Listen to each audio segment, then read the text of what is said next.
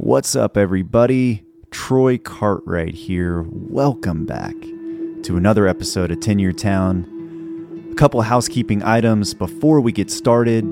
We would love it if for Christmas you'd leave us a rating or review on uh, Apple Podcasts or Spotify Podcasts. That helps us out a ton to uh, just reach more people and spread the word about the amazing craft of songwriting. I hope everybody is having a happy holiday.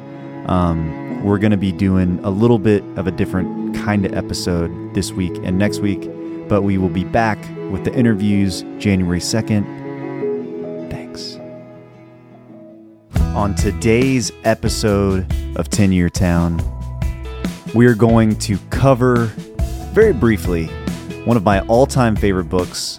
It's called The War of Art by Steven Pressfield, and I'm so excited to talk to you guys about this. I actually ended up spending way more time making this episode than I've ever taken to make an episode of 10 Year Town, but it was fun and I loved it.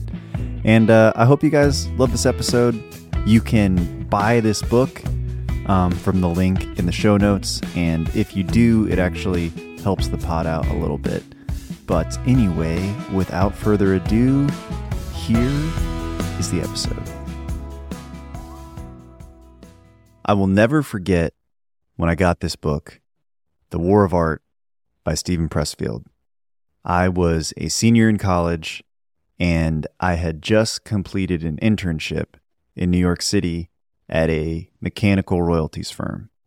And up until that point, my my kind of life plan was that I was going to graduate college and I was going to move to New York and I was going to get an entry level job in the music business.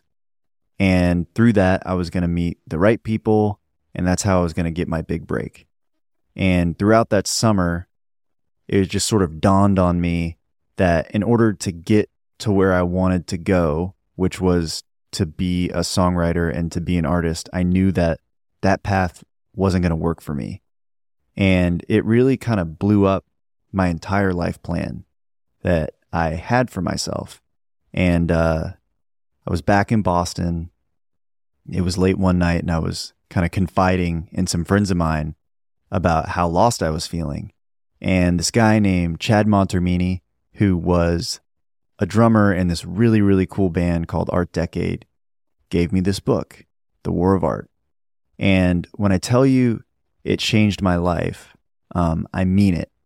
There's a lot more greatness in this book than I can cover in one episode, but I do kind of want to briefly go over a few of my favorite parts from the book and I think the most impactful parts of the book. So we'll start with the first thing, the main tenet of this book, which is this thing called the resistance. So, what is resistance and how does it apply to you? Here's what Steven writes in The War of Art Resistance is the most toxic force on the planet. It's the root of more unhappiness than poverty, disease, and erectile dysfunction. To yield to resistance deforms our spirit. It stunts us and makes us less than we are and we're born to be. If you believe in God, and I do, you must declare resistance evil, for it prevents us from achieving the life God intended when He endowed each of us with our own unique genius. I cannot tell you how crazy it was when I heard those words for the first time. Um, I think it was just so clearly identifying all these things that had been holding me back and and why I was I was feeling so lost because what I really needed to do the most was just sit down and do my work. And for me, that was to get really serious about writing songs. Um, I had always written songs since I was 14 years old or so, but um, even throughout college, even though I was at a music college, I was not taking songwriting seriously. And any excuse that you can find that is taking you away from putting the the pen to paper, whatever that might be for you, is what resistance is. The second thing I want to talk about in this book is a topic he covers in section 2 where he goes over the difference between being an amateur and being a pro. Here's what he says The amateur plays part time, the professional full time. The amateur is a weekend warrior, the professional is there seven days a week. The word amateur comes from the Latin root meaning to love. The conventional interpretation is that the amateur pursues his calling out of love, while the pro does it for money. Not the way I see it. In my view, the amateur does not love the game enough. If he did, he would not pursue it as a sideline distinct from his real vocation. The professional loves it so much, he dedicates his life to it. He commits full time. That's what I mean when I say turning pro. Resistance hates it when we turn pro. So, for me, what turning pro looked like, I remember this so vividly. It was like step one. I was going back to school for my last two semesters of college. And um, I knew that I needed to eliminate all of the things that were distracting me from writing songs.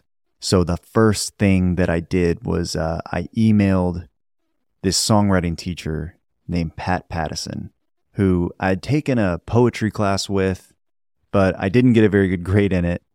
And uh, I emailed him and I said, Pat, it's my last semester of college. Can you wave me in to your songwriting four class?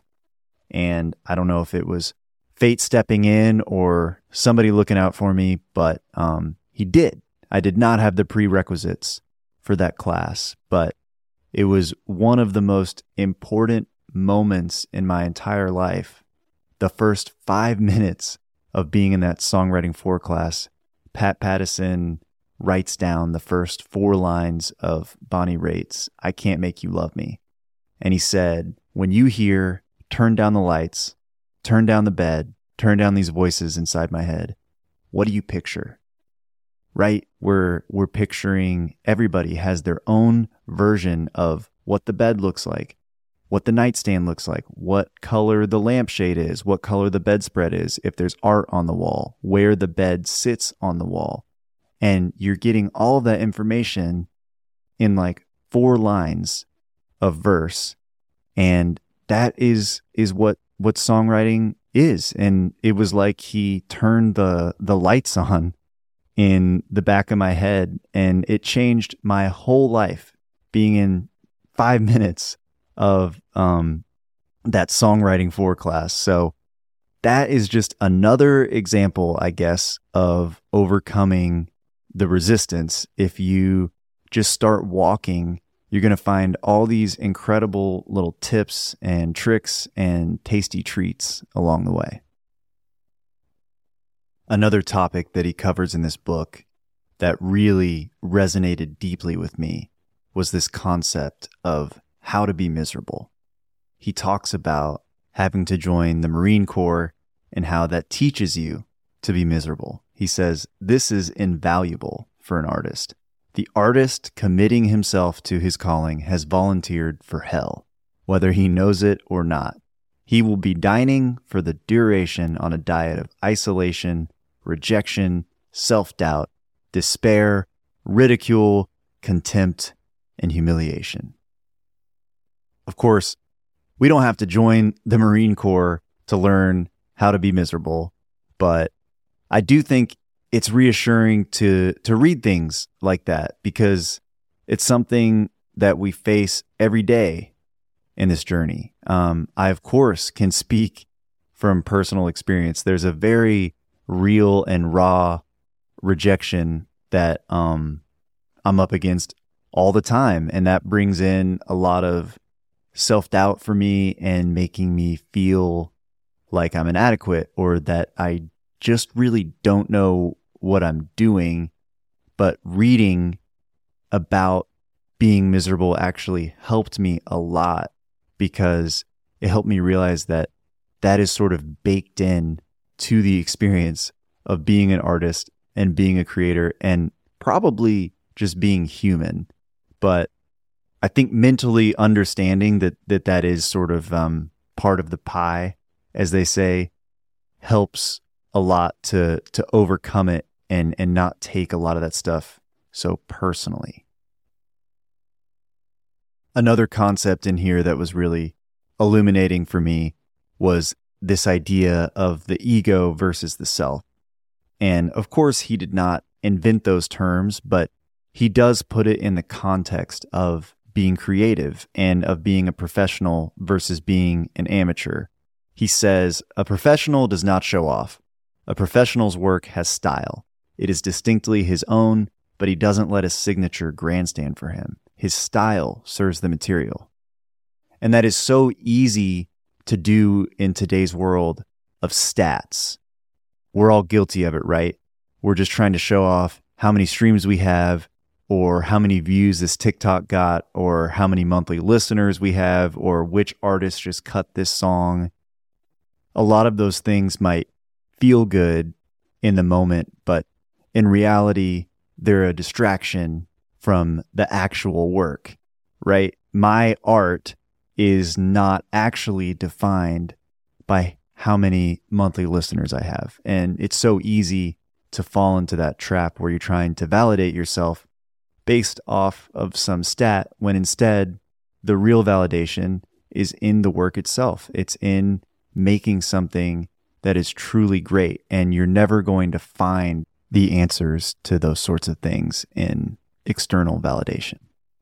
Trust me, I think I've tried, and um, it's always always a dead end road. So rewrite, rereading that was was a great reminder for me.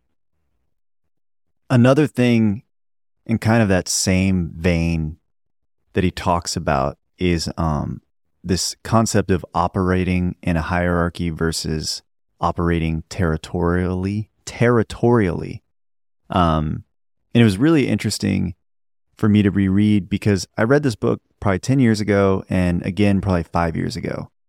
So a couple nights ago when I started reading it again, this section actually was so much more applicable to my life, which I think is why it's so important for me to um, come back to these really impactful books from time to time. But essentially, hierarchy is worrying about where you sit in some sort of imaginary pecking order. But that's really a waste of time, right? It's it's just distracting from the actual work. Um, I'm not going to write a better song because I'm theoretically bigger or smaller than another artist. It's it's actually really irrelevant. And when you operate that way, it's it's a distraction. The alternative is working in more of a territorial way of thinking, which is where you're able to focus on, okay, what kind of art do I make? And how can I stay in that zone where I'm doing really great work and making sure that I'm constantly cultivating my area so that it's yielding a lot of fruit for me in my career. And I just thought that was such an interesting and refreshing take on on having that mindset that helps you to serve your work instead of having a mindset that actually kind of detracts from what you're trying to do. One of the last concepts I want to go over is kind of in the same vein of the ego and the self, but it's talking about understanding how smart your intuition is. When I think of intuition, I think it's actually just another word for your subconscious or your true self but he talks about letting your intuition go to work for you. And that really resonated with me because I know what type of writer I am. I'm not a go over every single word kind of person. Um, I guess I'm just too ADD for that, and it's never really worked for me. But what I do love to do is to be very tactile, right? I love getting my hands on a song, and maybe I don't know where it's going. But if I take what I was writing and I throw it in my headphones and go for a walk, or I get a good night's sleep and come back to it in the morning, I often actually find that my intuition has sort of solved the problem for me. And I know I keep saying it, but it was just another great reminder for me.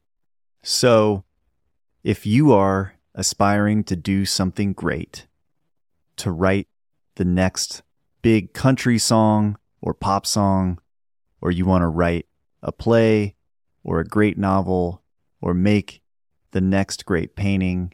Um, I know there's a ton of people in my life that I'm always encouraging to pursue their creative endeavors more professionally. Um, Steven Pressfield says this Creative work is not a selfish act or a bid for attention on the part of the actor. It's a gift to the world and every being in it. Don't cheat us of your contribution. Give us what you got.